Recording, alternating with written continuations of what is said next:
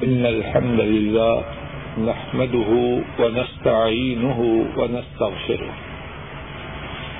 ونعوذ بالله من شرور أنفسنا ومن سيئات أعمالنا. من يهده الله فلا مضل له ومن يضلل فلا هادي له. وأشهد أن لا إله إلا الله وحده لا شريك له. وأشهد أن محمدا عبده ورسوله صلى الله عليه وسلم.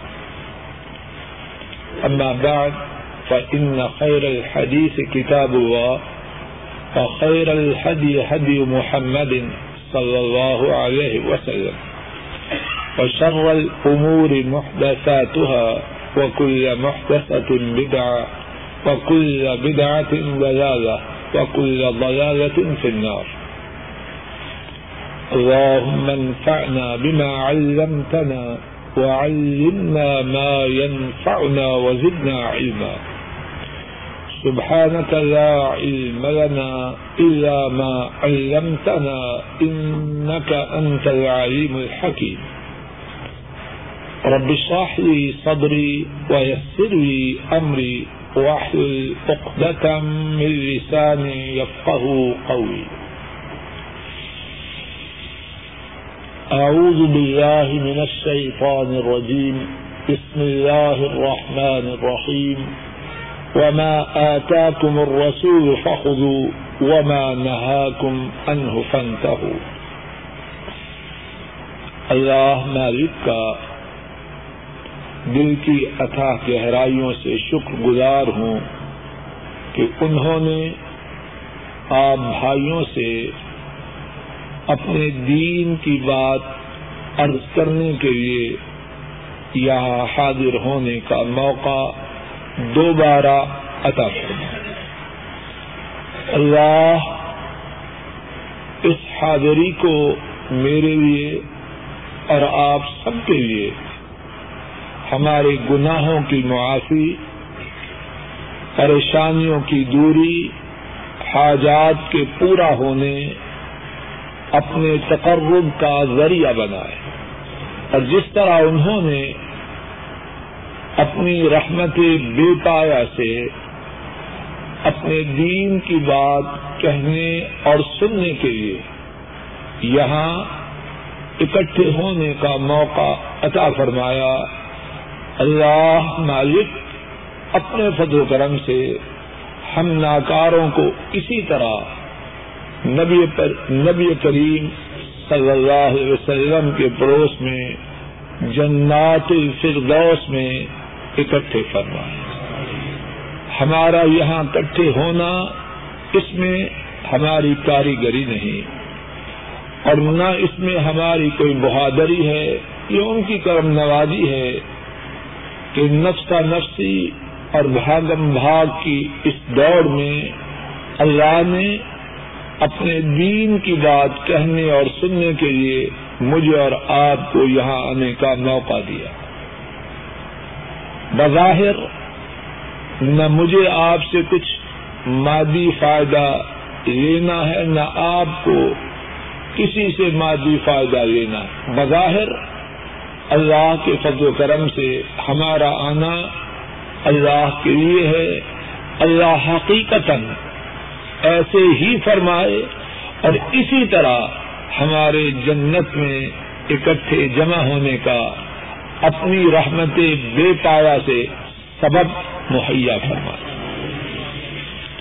آج کی اس نشست میں اختصار سے ایک انتہائی اہم موضوع کے مطابق اللہ مالک کی توفیق سے چند گزارشات عرض کرنے کی کوشش کرنا۔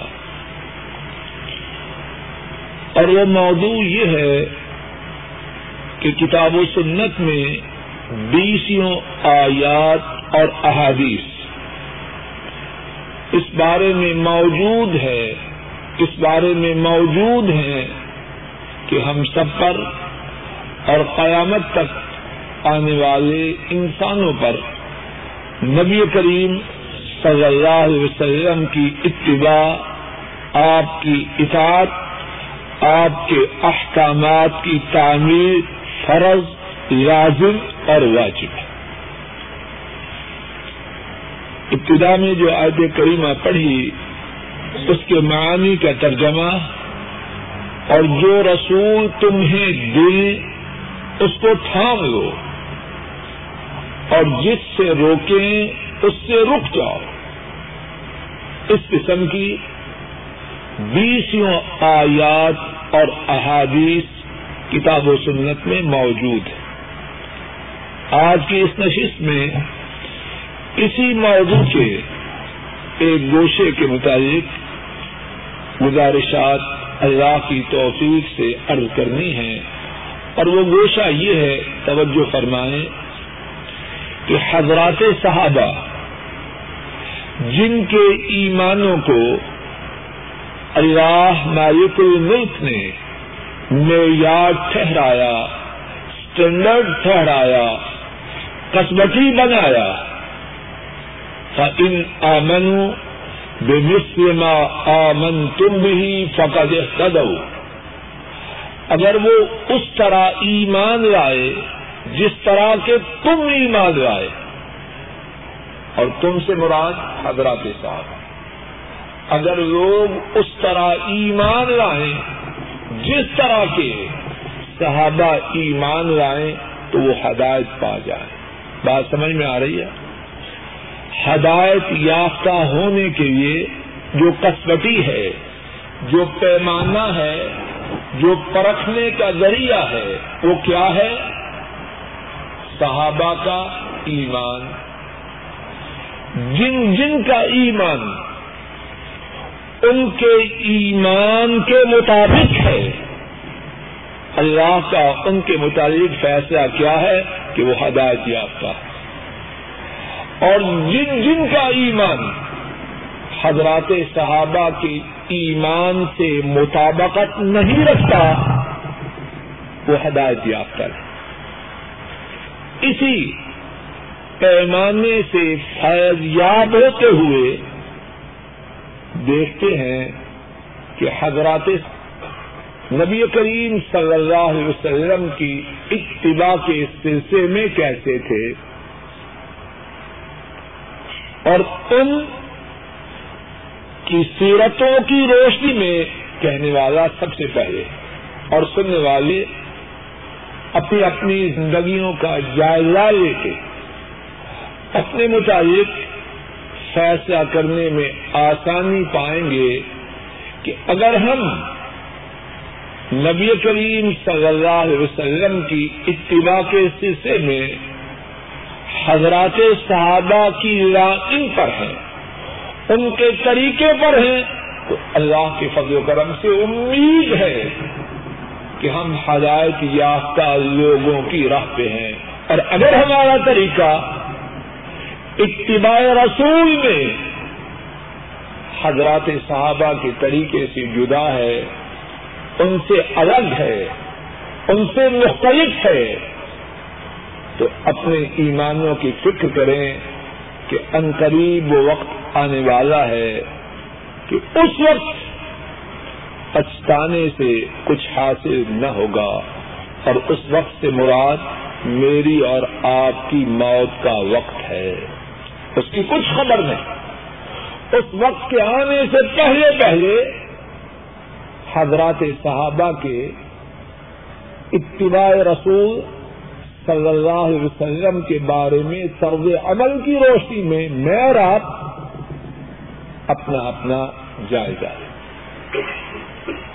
اس مختصر سی تمہید کے بعد اتباع نبی صلی اللہ علیہ وسلم کے حوالے سے حضرات صحابہ کی سیرتوں کو دیکھتے اور بات کے سمجھنے اور سمجھانے میں آسانی کے لیے اللہ کی توفیق سے میں نے اس بارے میں حضرات صحابہ کی سیرتوں کے حوالے سے گفتگو کو مختلف حصوں میں تقسیم کیا۔ پہلا حصہ، خوب توجہ کیجیے اور جو ساتھی کچھ تحریر کرنا چاہیں تو تحریر کریں۔ شاید کہ اس سے مجھے اور آپ سب کو آئندہ زندگی میں فائدہ ان شاء اللہ حضرات صحابہ کا دستور مبارک یہ تھا کہ زندگی کے کسی گوشے کے بارے میں ان کے سامنے جب کوئی مسئلہ آتا تو سنت مصطفیٰ صلی اللہ علیہ وسلم کی گفتگو اور تلاش کرتے، ابتدا یہاں سے کرتے، قرآن کریم میں بات ہے، بات ختم۔ اور اس کے بعد سنت رسول صلی اللہ علیہ وسلم اس کے متعلق جستجو کرتے کہ آپ صلی اللہ علیہ وسلم نے اس بارے میں کیا ارشاد فرمایا۔ بے محال نہ تھے۔ منشاہی زندگی بسر کرنے والے نہ تھے۔ اپنی خواہشات، اپنی عقل و دانش سے فیصلے کرنے والے نہ تھے بلکہ سنت مصطفیٰ صلی اللہ علیہ وسلم کے متعلق دوسرے ساتھیوں سے سوال کرتے کہ نبی کریم صلی اللہ علیہ وسلم نے اس بارے میں کیا رہنمائی فرمائی؟ اور اس سلسلے میں ان کا بڑے منصب پہ ہونا بڑی شان و مقام کا حامل ہونا بہت زیادہ نیکی اور تقوا کی زندگی کا بسر کرنا، یہ سب باتیں سنت مصطفیٰ صلی اللہ علیہ وسلم کی جستجو میں رکاوٹ نہ بنتا بات سمجھ میں آ رہی ہے؟ اپنے آپ کو سنت مصطفیٰ سسٹم کی جستجو میں بالکل معمولی سمجھتے اس میں کوئی اور کوئی حجاب، کوئی شرم محسوس نہ کرتے بلکہ برسر عام اعلان اس بارے میں لوگوں سے سوال کرتے اس بارے میں احادیث شریفہ میں کتنے واقعات ہیں؟ دو واقعات توجہ سے سماعت فرمائی۔ سنن نبی داؤد میں ہے ابیسا بن جو ہے رحمہ اللہ روایت کرتے ہیں، ایک دادی صدیق اکبر رضی اللہ تعالی ان ان کے دور خلافت میں ان کے پاس آتی ہے۔ اور سوال کرتی ہے کہ بحثیت دادی مرنے والے کے حصے میں، مرنے والے کے ترکہ میں، مرنے والے کے چھوڑے ہوئے مال میں میرا کیا حصہ ہے؟ صدیق اکبر رضی اللہ تعالی عنہ جواب میں فرماتے ہیں، لا اعلم لك فی کتاب اللہ شیئا۔ اللہ کی کتاب میں تیرے لیے میں کوئی حصہ نہیں پاتا۔ ولا آلم لکھ فی سنت رسول اللہ صلی اللہ علیہ وسلم شیئا اور سنت رسول میں میرے علم کے مطابق تیرا کوئی حصہ نہیں۔ اور اس کے بعد کیا فرمایا؟ توجہ کرنا۔ میں یہ واقعہ اور اس کے بعد اللہ کی توفیق سے جو واقعات عرض کر رہا ہوں، ان کا مخاطب میں خود اور آپ سب واقعات بیان کرنے کا مقصد یہ ہے کہ میں اور آپ اپنی زندگیوں کا جائزہ لیں۔ اگر ہم بھی اسی طرح پوچھتے ہیں تو بہت اچھی بہت اچھی بات مگر نہ اپنی زندگی کے نقشوں کو تبدیل کر کے صحابہ کے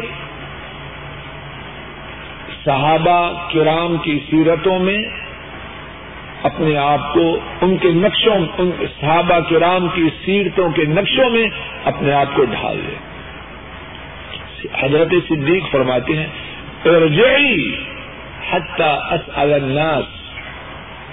عورت تو چلی جا. یہاں تک کہ میں لوگوں سے سوال کروں کیا سنت مصطفیٰ صلی اللہ علیہ وسلم میں تیرے لیے کچھ حصہ ہے؟ لوگوں غور کرو. صدیق کتنے بڑے ہیں؟ آدم علیہ السلام سے لے کر قیامت تک. جتنے انسان آ چکے ہیں اور جو آئیں گے انبیاء اور رسولوں کے بعد ان سب میں سب سے بڑے، سب سے بڑے انبیاء اور رسولوں کے بعد۔ آپ رسم نے فرمایا، قیامت کے بھوڑوں کے سردار صدیق اور فاروق ہوں گے، رضی اللہ عنہ۔ اور فرمایا کہ کل قیامت کے دن جنت کے سارے دروازوں میں سے، آٹھ کے آٹھ دروازوں میں سے آواز آئے گی، اے صدیق، اس دروازے سے جنت میں داخل ہو۔ اتنی شان والے۔ صرف جنت میں جانے کی بشارت نہیں، بلکہ جنت کے آٹھوں دروازوں سے صدیق کو داخلے کی دعوت دی جائے گی۔ کتنی شان اب اس بارے میں حدیث پاک کا علم نہیں۔ بڑے واضح اور واشگاف الفاظ میں عورت سے کہہ رہے ہیں، پلٹ جاؤ۔ میں ابو بکر لوگوں سے پوچھوں گا، سنت میں تیرے لیے کچھ ہے کہ نہیں؟ مغیرہ بن شعبہ رضی اللہ تعالی ان وہی موجود تھے۔ عرض کرتے ہیں، میں رسول کریم صلی اللہ علیہ وسلم کی مجلس میں موجود تھا۔ آپ نے اسی قسم کے کیس میں دادی کو چھٹا حصہ عطا فرمایا۔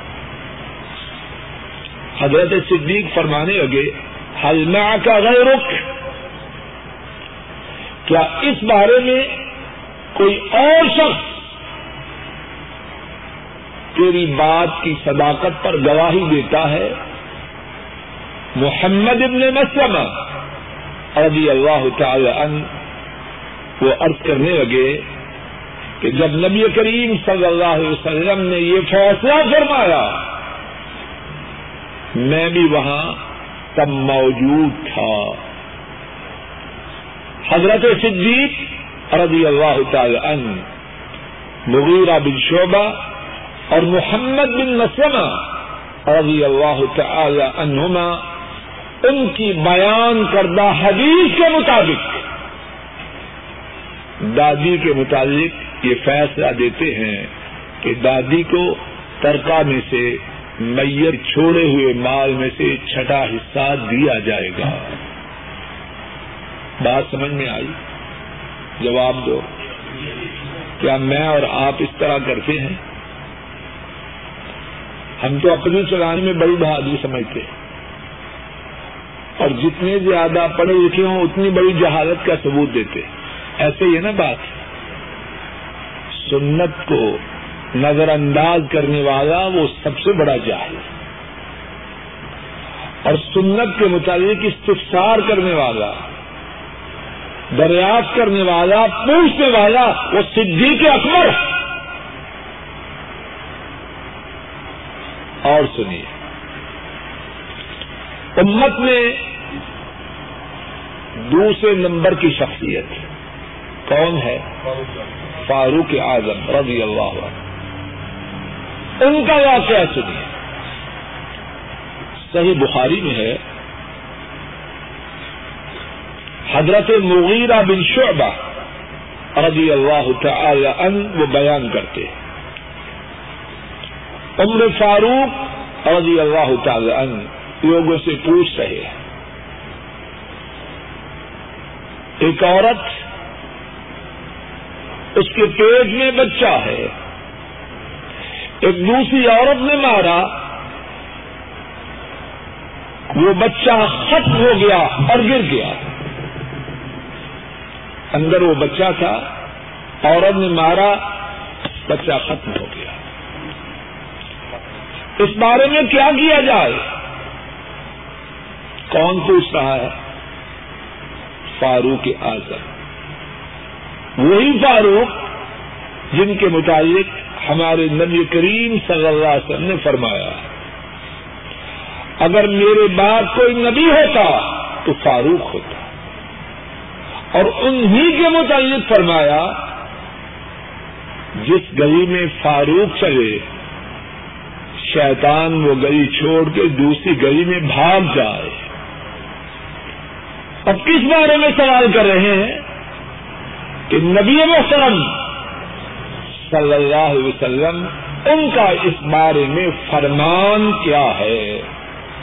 لوگوں، میں اور آپ ہوش کریں۔ پیش آمدہ معاملے کے مطابق نبی کریم صلی اللہ علیہ وسلم کی سنت کے متعلق دریافت کرنا یہ عظمت کی بات ہے۔ کمی کی اور بے عزتی کی بات نہیں، عزت و شرافت، بزرگی، نیکی تقوا کی بات۔ حضرت مغیرہ رضی اللہ عنہ عمر فاروق رضی اللہ تعالی عنہ، ان کے استفسار، ان کے سوال، ان کی اپیل کو سنتے ہیں۔ تو فرماتے ہیں قدم نبی صلی اللہ علیہ وسلم بغرت عبد او امت نبی کریم صلی اللہ علیہ وسلم نے اس بارے میں یہ فیصلہ دیا۔ ایک راؤنڈی ایک غلام یا ایک راؤنڈی مارنے والی ادا کرے۔ عمر فاروق ابھی اللہ تعالی عنہ فرماتے ہیں یشناک اپنا کوئی گواہ لاؤ۔ جس نے نبی کریم صلی اللہ علیہ وسلم کو یہ فرماتے ہوئے سنا ہو۔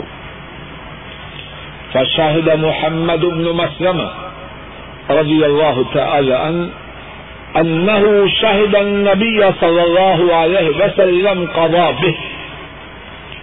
محمد بن مسلمہ رضی اللہ تعالی عنہ انہوں نے گواہی دی، میں نے بھی نبی کریم صلی اللہ علیہ وسلم کو یہی فیصلہ کرتے ہوئے سنا۔ عمر فاروق رضی اللہ تعالی عنہ، نبی کریم صلی اللہ علیہ وسلم کے فیصلے کو سنتے ہیں، تو الل اعلان اعلان کر الل اعلان لوگوں کے سامنے بیان کرتے ہیں، لو لم نسمع هذا لقضينا فيه بغیر هذا۔ اگر ہم نبی کریم صلی اللہ علیہ وسلم کی یہ حدیث نہ سنتے، تو ہم تو اس کے علاوہ کچھ اور فیصلہ کرنے والے تھے۔ بات واضح ہوئی۔ نہ صرف پیش آمدہ مسئلہ کے مطابق دریافت کیا، بلکہ معلوم ہونے پر اس کے مطابق فیصلہ کیا اور ساتھ ہی اپنے غلط فیصلہ کرنے کے ارادے کا اظہار کیا کہ اگر ہمیں یہ حدیث نہ ملتی تو ہم تو سیدھی راہ سے دور جا رہے ہیں۔ تو آج کی ہماری گفتگو اس کا اللہ کی توفیق سے پہلا نقطہ کیا ٹھہرا، حضرات صحابہ۔ جب بھی کوئی معاملہ پیش آتا، قرآن کریم میں اگر اس کا حکم نہ ہوتا، تو کہاں سے پوچھتے؟ نبی کریم صلی اللہ علیہ وسلم کی سنت مبارکہ کے مطابق اور میں اور آپ پھر پہلی بات کی طرف آتے ہیں۔ اگر چاہتے ہیں کہ اللہ سے ہدایت یافتہ ہونے کا سرٹیفکیٹ پائیں تو کیا کریں؟ ہمارے سامنے بھی جب کوئی معاملہ آئے، کوئی فیصلہ کرنا ہو اپنی زندگی کے بارے میں، کسی کی زندگی کے بارے میں، رہنمائی ہوئے تو کہاں سے ہے؟ سنت رسول صلی اللہ علیہ وسلم۔ دوسرا گفتگو کا نقطہ، حضرات صحابہ جب کسی معاملہ میں ان کی آرام اختلاف ہوتا تو کیا کرتے؟ جب انہیں بتلایا جاتا کہ سنت رسول صلی اللہ علیہ وسلم یوں ہے، اپنی آرا سے دستبردار ہو جاتا۔ اپنی آرا کو خیر مار کہہ دیتے۔ اور سنت رسول صلی اللہ علیہ وسلم کے مطابق اپنے طرز عمل کو ڈھال لیتے۔ اس بارے میں متعدد واقعات ہیں۔ تین واقعات۔ توجہ سے سماعت فرمائیے۔ پہلا واقعہ امام نسائی رحمہ اللہ روایت کرتے ہیں۔ حضرت عبداللہ رضی اللہ تعالی ان اس واقعہ کے راوی ہیں۔ بیان کرتے ہیں، لما قبل رسول اللہ صلی اللہ علیہ وسلم، قالت الانصار، منا امیر۔ ومنكم امیر بیان کرتے ہیں کہ جب رسول کریم صلی اللہ علیہ وسلم کا انتقال ہوا، انصاری مسلمان کہنے لگے، اور وہ ایک جگہ جمع ہوئے تھے، ثقیفہ بنی سعدہ میں کہنے لگے، ایک امیر ہم میں سے یعنی انصار میں سے اور ایک امیر تم میں سے یعنی مہاجرین میں۔ سے اب غور کیجیے معاملہ ہے امارت کا۔ اور امارت، صدارت یا دوسرے لفظوں میں جب کرسی کا معاملہ ہو، بڑے بڑے دین کے دعوے دار ان کے قدم ڈگمگا جاتے ہیں۔ اس وقت آزمائش سنگین ہوتی ہے اور اس آزمائش میں پورے آنے، اترنے والے بہت تھوڑے ہوتے ہیں۔ اب کیا ہوا؟ فاتاہم عمر رضی اللہ تعالی عنہ۔ فقال، ألستم تعلمون أن رسول الله صلى الله عليه وسلم قد أمر أبا بكر رضي الله تعالى عنه أن يصلي بالناس. انصاریوں تمہیں پتا نہیں، رسول کریم صلی اللہ علیہ وسلم نے اپنے مسلح پر، اپنے جائے نماز پر، اپنی زندگی میں کس کو کس کو بحثیت امام کھڑا کیا؟ بات سمجھ میں آ رہی ہے؟ بولیے۔ پوچھا کہ رسول کریم صلی اللہ علیہ وسلم نے اپنی حیات طیبہ میں اپنے مسلح پر مسلمانوں کو نماز پڑھانے کے لیے کس کو کھڑا کیا؟ اور فرمایا کم تصیب و نفس قدم بخش رضی اللہ تعالی عنہ اب جب معلوم ہے کہ مسلح پہ کھڑا کیا صدیق کو، تو انصاریوں بچلاؤ اب کس کا دل اس بات کو گوارا کرتا ہے کہ اللہ کے نبی نماز میں صدیق کو آگے کریں۔ اب کون ہے کہ خلافت میں صدیق سے آگے بڑھے؟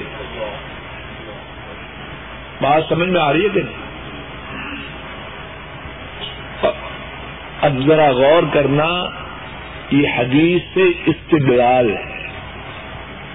ایک ہے براہ راست حدیث، ایک ہے حدیث سے استدلال آرگو کر رہے ہیں۔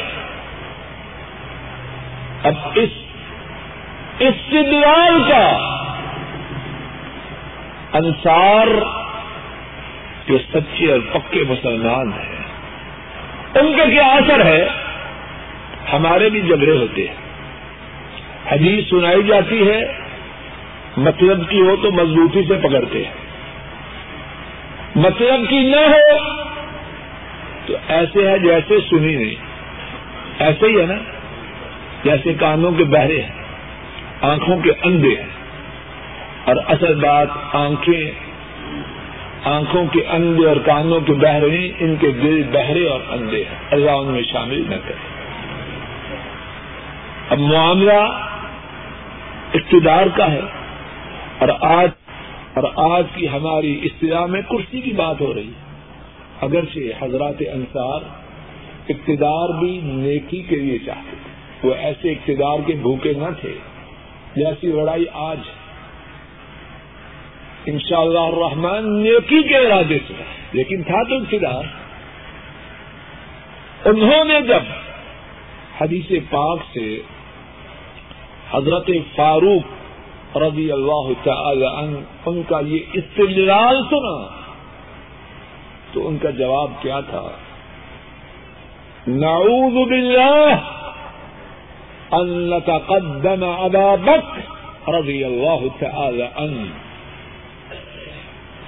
ہم اللہ کی پناہ مانگتے ہیں کہ صدیق جنہیں رسول اللہ صلی اللہ علیہ وسلم نے نماز میں امام بنایا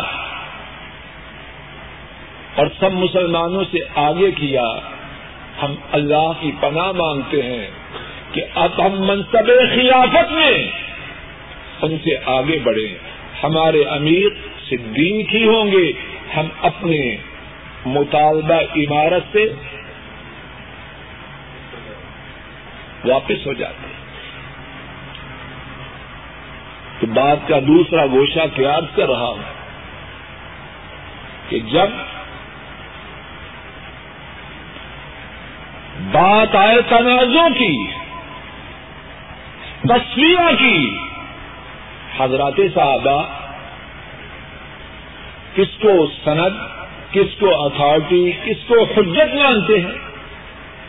بولیے، حدیث رسول کریم صلی اللہ علیہ وسلم۔ جو اس میں آ گیا، وہ حرف آخر۔ اسی بارے میں ایک دوسرا واقعہ۔ امام زاہبی رحمہ اللہ نے اپنی کتاب تاریخ الاسلام میں یہ واقعہ نقل کیا۔ حضرت عروہ رحمہ اللہ بیان کرتے ہیں اور واقعہ اختصار سے عرض کرتا ہوں۔ نبی کریم صلی اللہ علیہ وسلم کے بعد، آپ کے انتقال کے بعد بہت سے قبیلے مرتد ہو گئے۔ بہت سے قبیلوں نے زکات دینے سے انکار کر دیا۔ اور کتنے قبیلے مدینہ طیبہ پر چڑھائی کے لیے اور اپنے خیال باطل میں مسلمانوں اور اہل اسلام کو نیست و نابود کرنے کے لیے معاذ اللہ۔ مدینہ طیبہ کے قریب آ گئے انہی حالات میں حضرت صدیق رضی اللہ تعالی عنہ حضرت صلی اللہ علیہ وسلم کے حکم کی تعمیل کرتے ہوئے لشکر اسامہ رضی اللہ عنہ، جس کو نبی کریم صلی اللہ علیہ وسلم نے رومیوں سے، جو اس وقت کی لوگوں کی نگاہ میں سب سے بڑی انسانی قوت تھی۔ ان سے لڑائی کے لیے ان کے ملک شام کی طرف روانہ ہونے کا حکم دیا تھا۔ اور جو نبی کریم اسلم کے انتقال کی وجہ سے رک گیا تھا۔ حضرت صدیق رضی اللہ تعالی عنہ فیصلہ کرتے ہیں کہ وہ لشکر روانہ ہو جائے۔ آپ سسم کے انتقال کے تیسرے دن حضرت صدیق کی طرف سے ایک منادی کرنے والا اعلان کرتا ہے کہ اسامہ کے لشکر کا کوئی فوجی مدینہ طیبہ میں نظر نہ آئے۔ مدینہ طیبہ سے باہر جرخ کے مقام پر اسامہ کے لشکر کے فوجی اکٹھے ہو جائے لوگ حیران ہیں کہ صدیق کیا فرما رہے ہیں۔ کچھ قبائل مرتد ہو چکے ہیں۔ کچھ قبائل نے زکات دینے سے انکار کر دیا ہے۔ اور کتنے قبائل مدینہ طیبہ پر حملہ کرنے کے لیے مدینہ طیبہ کے قریب آ چکے ہیں۔ اور مسلمان غم کے مارے ہوئے۔ اور حکم کیا ہو رہا ہے؟ کہ رومیوں سے ان کے ملک میں دور جا کر لڑنے والا لشکر جو پہلے سے تیار ہے وہ روانہ ہو جائے۔ لوگوں کی سمجھ میں بات نہیں آ رہی۔ تو کیا ہوتا ہے؟ کلمہ رجال من المہاجرین والانصار۔ قالوا امسك اسامہ۔ وبعثه. فإنا نخشى أن تميل علينا الأرض. اذا سمعوا بوفات رسول الله صلی اللہ علیہ وسلم. انصاری اور مہاجر مسلمان صدیق اکبر سے عرض کرتے ہیں، اسامہ اور اس کے لشکر کو وقت بھیجنے کا نہیں ہم ڈرتے ہیں کہ عرب کے لوگ جب نبی کریم سسم کی وفات کی خبر سنیں گے تو وہ ہم پر مدینہ طیبہ میں چڑھائی کر دیں گے۔ اب لشکر اسامہ کو بھیجنے کا وقت نہیں۔ اب سنیے، ہماری گفتگو کا دوسرا گوشہ کیا تھا؟ تنازع کے وقت اختلاف رائے کے وقت کس کو تھامنا ہے مضبوطی سے؟ بولو۔ زور سے بولو۔ سنت رسول پر۔ اب وقت ہے آزمائش کا اور لوگوں، وہ عرض کرتا ہوں جو سچی بات ہے، بہت سے کہنے والے اپنے سے بات شروع کرتا ہے عام حالات میں سنت کو مضبوطی سے تھامنے کا دعوی کرنے والے آزمائش کے وقت ڈوب جاتے آزمائش میں باقی رہنے والے بہت تھوڑے ہیں اور اللہ ہمیں ہماری اولادوں، بہن بھائیوں اور سب مسلمانوں کو ایسے لوگوں میں شامل فرمائے جو آزمائشوں میں حضرت صلی اللہ علیہ وسلم کے دین پر، آپ کی سنت پر مضبوطی سے جم جاتے اس وقت جمنا واقعتا مشکل ہے۔ لیکن جو جم جائے، پھر رحمان و رحیم رب اس پر اپنی رحمتوں کی برکھا برسا دیتے اور اس سے پہلے ہم ارتجا اللہ سے یہی کرتے ہیں کہ وہ ہم کمزوروں کو ایسی آزمائشوں سے محفوظ ہی رکھے۔ تب آج آ جائے کہ آزمائش میں ہم اللہ رسول سسم کے بتلا ہوئے دین کو چھوڑ جائیں۔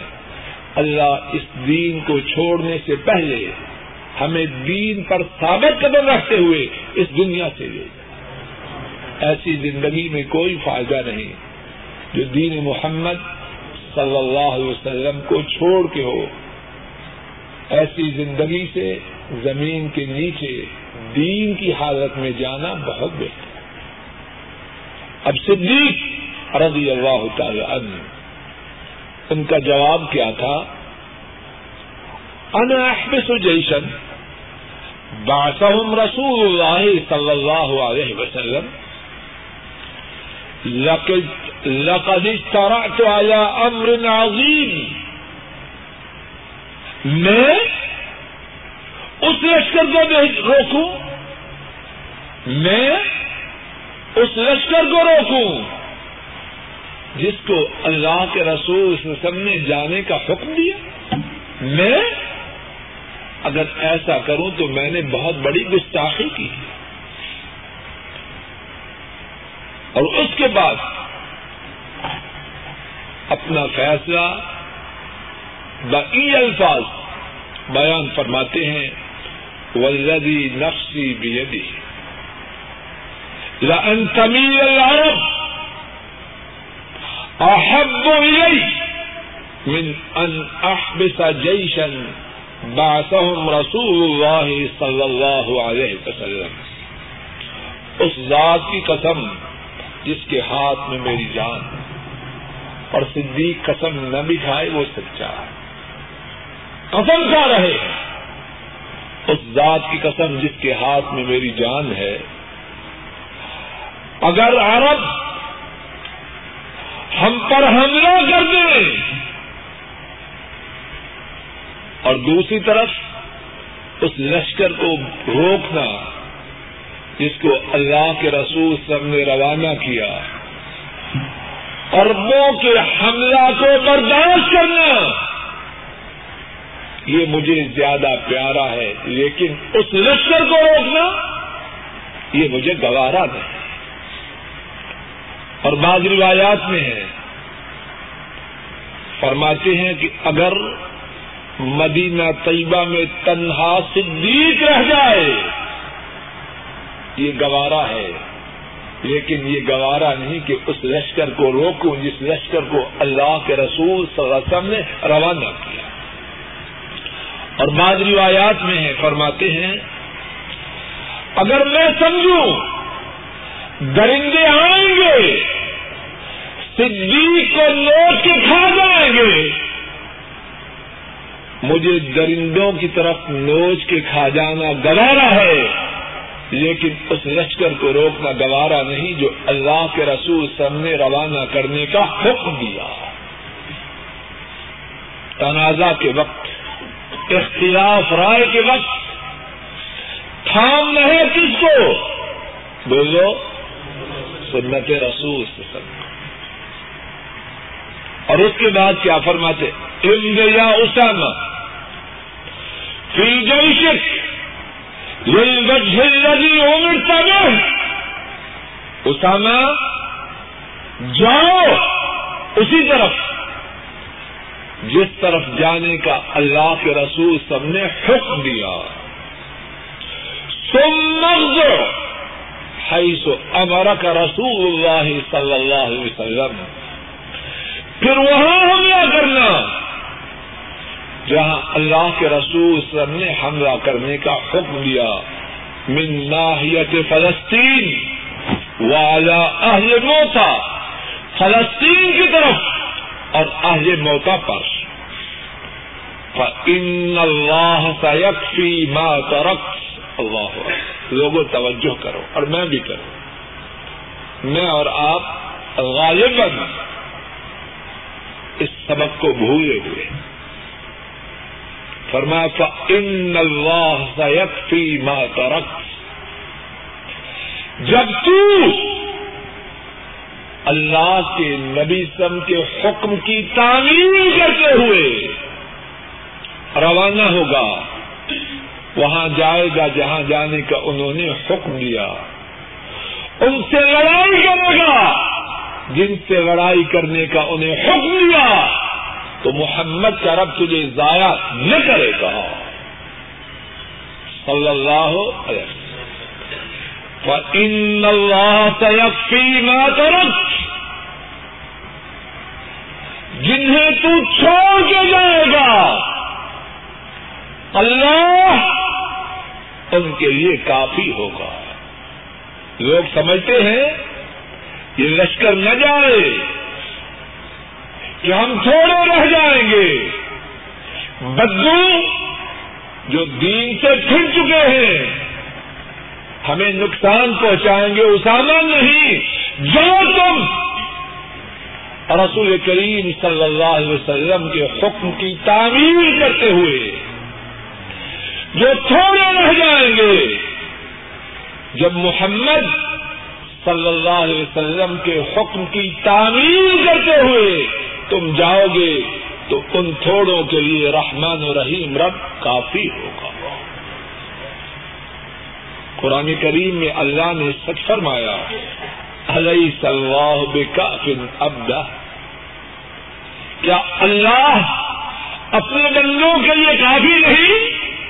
سب کہو بہت کافی اور کہنے والا کیا بھی رہا ہے، سننے والے سن بھی رہے کیا بھی رہے لیکن دل میں اس بات کا یقین کرنے والے، کہنے اور سننے والوں میں سے بہت تھوڑے اور سچ کہوں، ہمارے بے دینی کے فیصلوں میں اس بے یقینی کا بہت دخل ہے۔ جو سمجھ رہا ہوں، کہہ رہا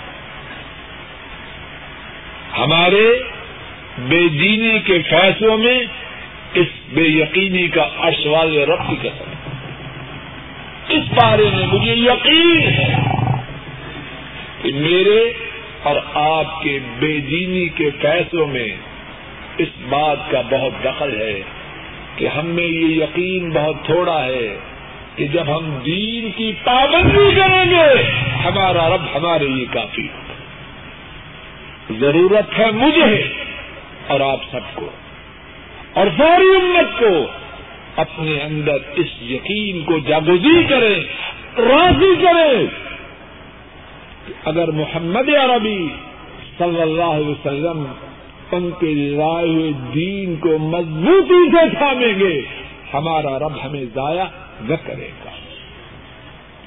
اور کیا ایسے ہوا کہ نہ ہوا؟ یہ لشکر گیا، مورخین لکھتے ہیں اور غیر مسلم مورخین نے بھی لکھا۔ جہاں جہاں سے یہ لشکر گزرتا، لوگوں کے دل ٹہل جاتے کیسے کیسے لوگ ہیں؟ ابین کے نبی، ابین کے قائد فوت ہوئے اور یہ رومیوں سے لڑائی کے لیے جا رہے ہیں۔ یہ کتنے زبردست لوگ اور مورخین نے یہ بھی لکھا کہ رومی بادشاہ جو اس وقت کی ایسے سمجھیے اتنی بڑی طاقت تھی جیسے آج امریکہ۔ رومی بادشاہ کو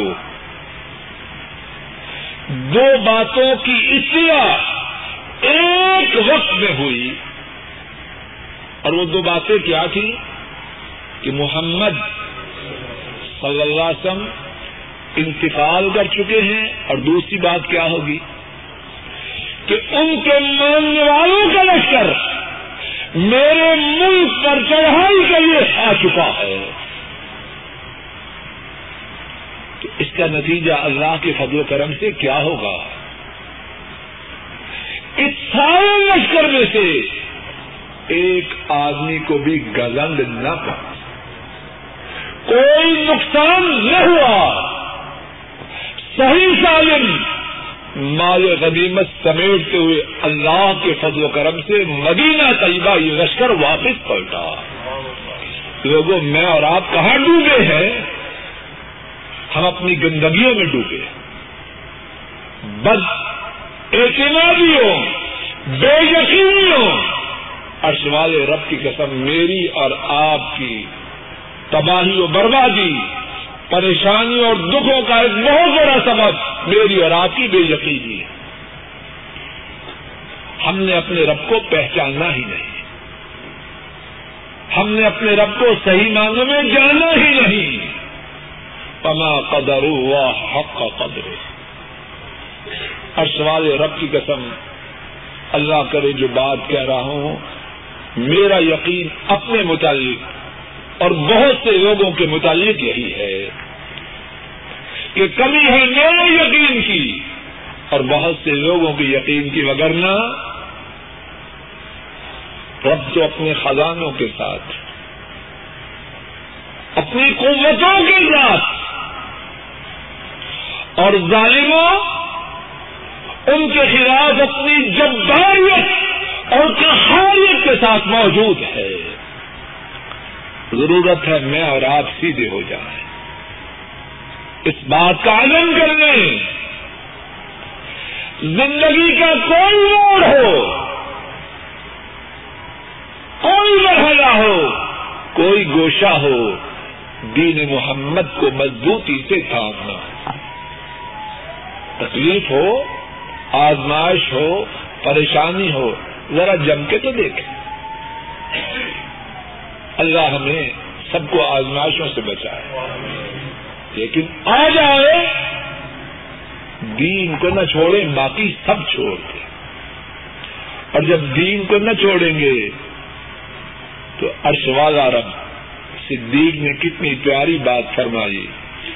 ان اللہ سیکفی ما ترقص جب تو نبی کریم سسم کی سنت کی اتباع کرتے ہوئے، ان کے احکامات کی تعمیر کرتے ہوئے، ہمیں چھوڑ کے جائے گا، تو اللہ ہمارے لیے کافی ہوگا۔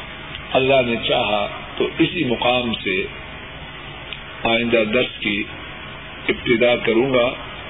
آئندہ درس میں، آئندہ درس تو انشاءاللہ عزیزم حافظ حماد ہی دے گا، میں پندرہ دن بعد اللہ نے توفیق عطا فرمائی۔ تو انشاءاللہ پندرہ دن بعد پھر درس لوں گا، تو انشاءاللہ اسی نقطے پر آگے بات کریں یا نیا موضوع؟ ہو تو انشاءاللہ اسی موضوع کے جو باقی حصے ہیں اللہ مالک کی توفیق سے ان کے مطابق کچھ عرض کرنے کی کوشش کروں گا۔ اللہ تعالیٰ اپنے فضل و کرم سے جو بات کہی اور سنی گئی، اس کو قبول فرمائے۔ کہنے اور سننے میں جو غلطیاں ہوئیں، اللہ مالک اپنے فضل و کرم سے ان غلطیوں کو اپنی رحمت سے، اپنی کریمی سے معاف فرما سوال یہ ہے کہ نماز میں کسی آیت کو ایک سے زیادہ پڑھنا، اس میں کوئی حرج تو نہیں، بالکل حرج نہیں۔ نبی پاک وسلم کے پاس ایک شخص کا ذکر کیا گیا کہ تحجد میں،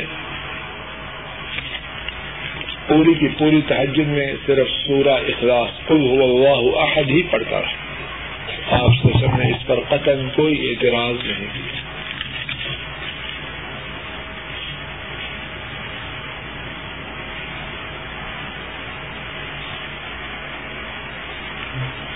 اگر باہر تیس چالیس آدمی جمعہ کے دن جائیں تو کیا وہاں جمعہ کی نماز کا بندوبست ہو سکتا ہے؟ بالکل ہو سکتا ہے۔ مسئلہ یہ ہے اس نام فما فوقہما جمع دو یا دو سے زیادہ آدمی وہ جماعت ہے۔ دو بندے ہوں تو جمعہ کی نماز ہو سکتی ہے۔ لیکن یہ نہیں کہ ساتھ مسجد میں جمعہ اور رات اس نے کہا کہ ڈاکٹر صاحب نے کہا دو بندے ہیں تو ہم اپنی بیٹھک میں جمع کروا دیں۔ جب اس طرح باہر ہوں تو دو یا دو سے زیادہ آدمی حدیث حدیث پاک اس نام فما فوقہما جمع۔ دو اور دو سے دو سے زیادہ آدمی وہ جماعت یہ جو شرط ہے نا بندوں کی اتنے ہو اتنے ہو حدیث پاک سے میرے محدود ان کے مطابق ثابت ہے۔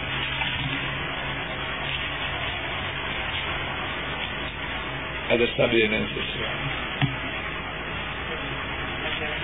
ایسے نہیں میں بتلاتا۔ دیکھ لو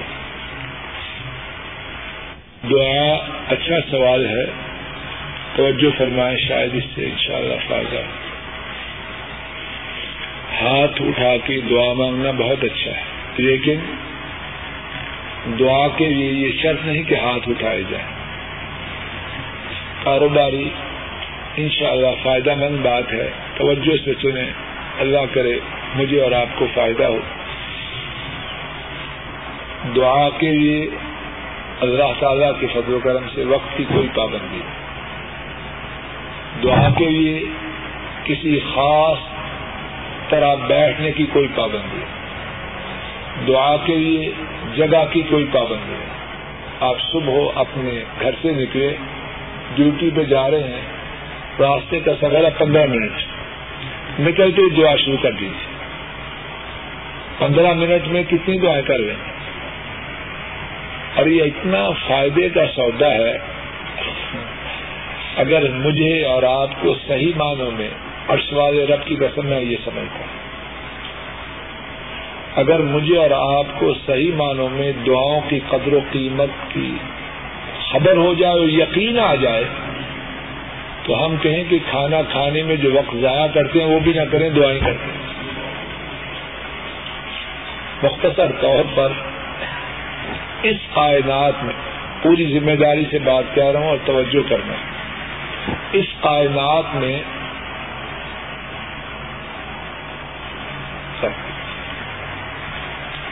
اس کائنات میں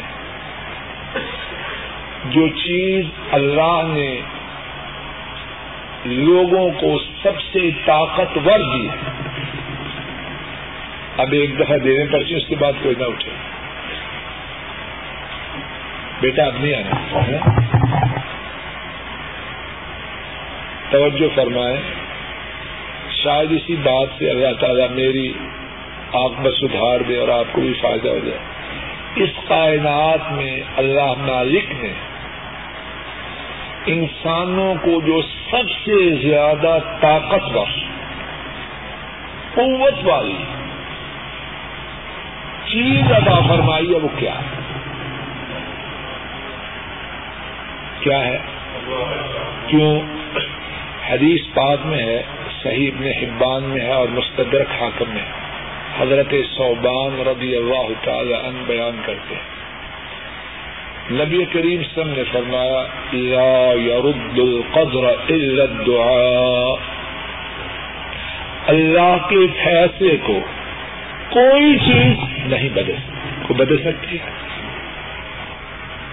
ایک امریکہ نہیں، کروڑ امریکہ ہو، اللہ کے فیصلے کو بدل سکتا ہے۔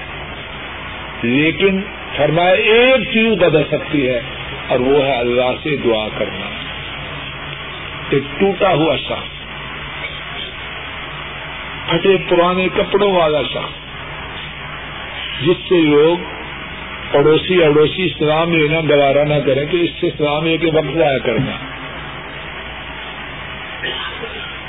وہ جب اللہ سے دعا کرے، تو اللہ نے اس کی دعا میں اتنی طاقت رکھی ہے کہ اپنے فیصلے بدل دیتا ہے۔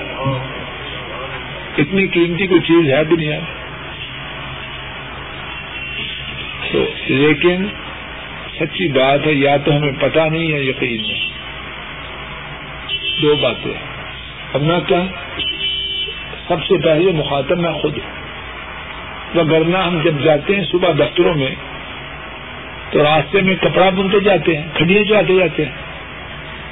ہوتا کوئی راستے میں کام ہمیں خواہ مخواہ ریالوں کے ڈالر بناتے اور ڈالروں کے روپے بناتے جاتے ہیں، کچھ بنتا ہے اس سے؟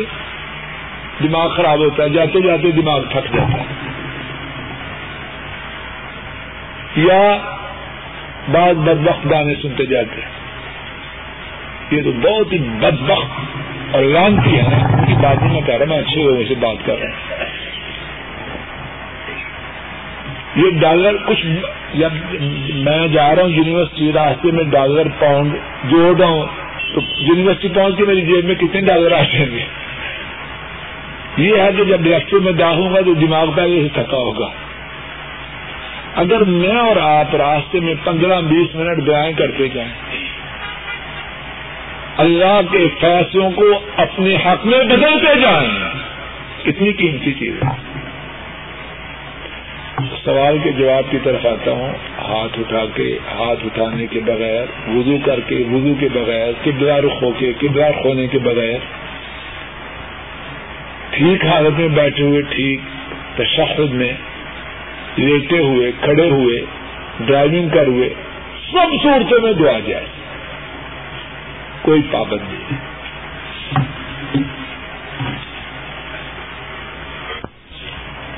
جو فوت ہو جائے اور وہ مشرق نہ ہو مشرق نہ ہو تو تو اس کے لیے دعا کی جا سکتی ہے۔ ہاں مشرق کے لیے دعا کرنے کی اجازت ہے۔ اگر مسجد میں جائیں اور جمعہ کی نماز نکل جائے، تو اس کے بعد مسجد میں جا کے زہر پڑھیں، جمعہ کی نماز دوبارہ نہ پڑھیں۔ جب مسجد میں جمعہ ہو چکا، تو اب جا کے دوسرا جمعہ نہیں پڑھانا، ظہر کی نماز پڑھیں۔ لیکن ایسا کرنے والا بہت ہی محروم آدمی ہے۔ کہ جو جمعہ میں بھی حاضر ہاں کوئی مجبوری ہو، باپ مر رہا ہے، بیٹا مر رہا ہے، اس کے ساتھ لگا ہوا ہے، کوئی ایسی ایمرجنسی ہو، پھر تو انسان انشاءاللہ اللہ گناہ گار نہیں۔ لیکن ایک آدمی رات کو فلمیں دیکھتا رہا اور جمعہ کے وقت سوتا رہا، پھر جاگ کر آپ جمعہ دوبارہ کروا آگا جائیے تو اگر کوئی ایمرجنسی میں پھنسا ہے تو وہ پڑھ لو جا کے لیکن ایک اچھا ہٹا کرتا ہے۔ جا کے جمعہ مس کرے تو یہ تو باعث شرم بات ہے۔ اللہ تعالیٰ اپنے فضل و کرم سے جو بات کہی اور سنیں گے اس کو قبول فرمائے۔ کہنے اور سننے میں جو غلطی ہوئی، اللہ اس کو معاف فرمائے۔ اے اللہ، ہم گناہ گار ہیں۔ اے اللہ، ہم پاپی سیاحکار مجرم خطا کار اپنے گناہوں کا اعتراف کرتے ہیں۔ اور ہم جس جس مشکل میں مبتلا ہیں، اے اللہ، آپ کے سامنے آجزی سے اور پوری وضاحت سے اس بات کا اعتراف کرتے ہیں کہ ہماری تمام کی تمام پریشانیوں، غموں، دکھوں مصیبتوں، بیماریوں، اس کا سبب ہم اور صرف ہم لیکن اے اللہ، آپ معاف کرنے والے ہیں۔ آپ معافی کو پسند کرتے ہیں اور آپ کا وعدہ ہے کہ معاف کرنے، معافی طلب کرنے والوں کو آپ معاف فرما دیں۔ اے اللہ، آپ سے معافی کا طلب کرنا، اس کے لیے جو شرائط ہیں، ہم نے انہیں پورا کرنے کی بھی صحیح معنوں میں آپ کی توفیق کے بغیر طاقت ہے۔ اے اللہ، ہم آپ کے حضور، آپ سے معافی اور توبہ کی جو شرائط ہیں، انہیں آپ کی طرف سے پورا کرنے کی انتہائی آجزی سے التجا کرتے اے اللہ، مجھے اور سب حاضرین کو ایسی معافی اور توبہ کرنے کی توفیق عطا فرما۔ جس سے آپ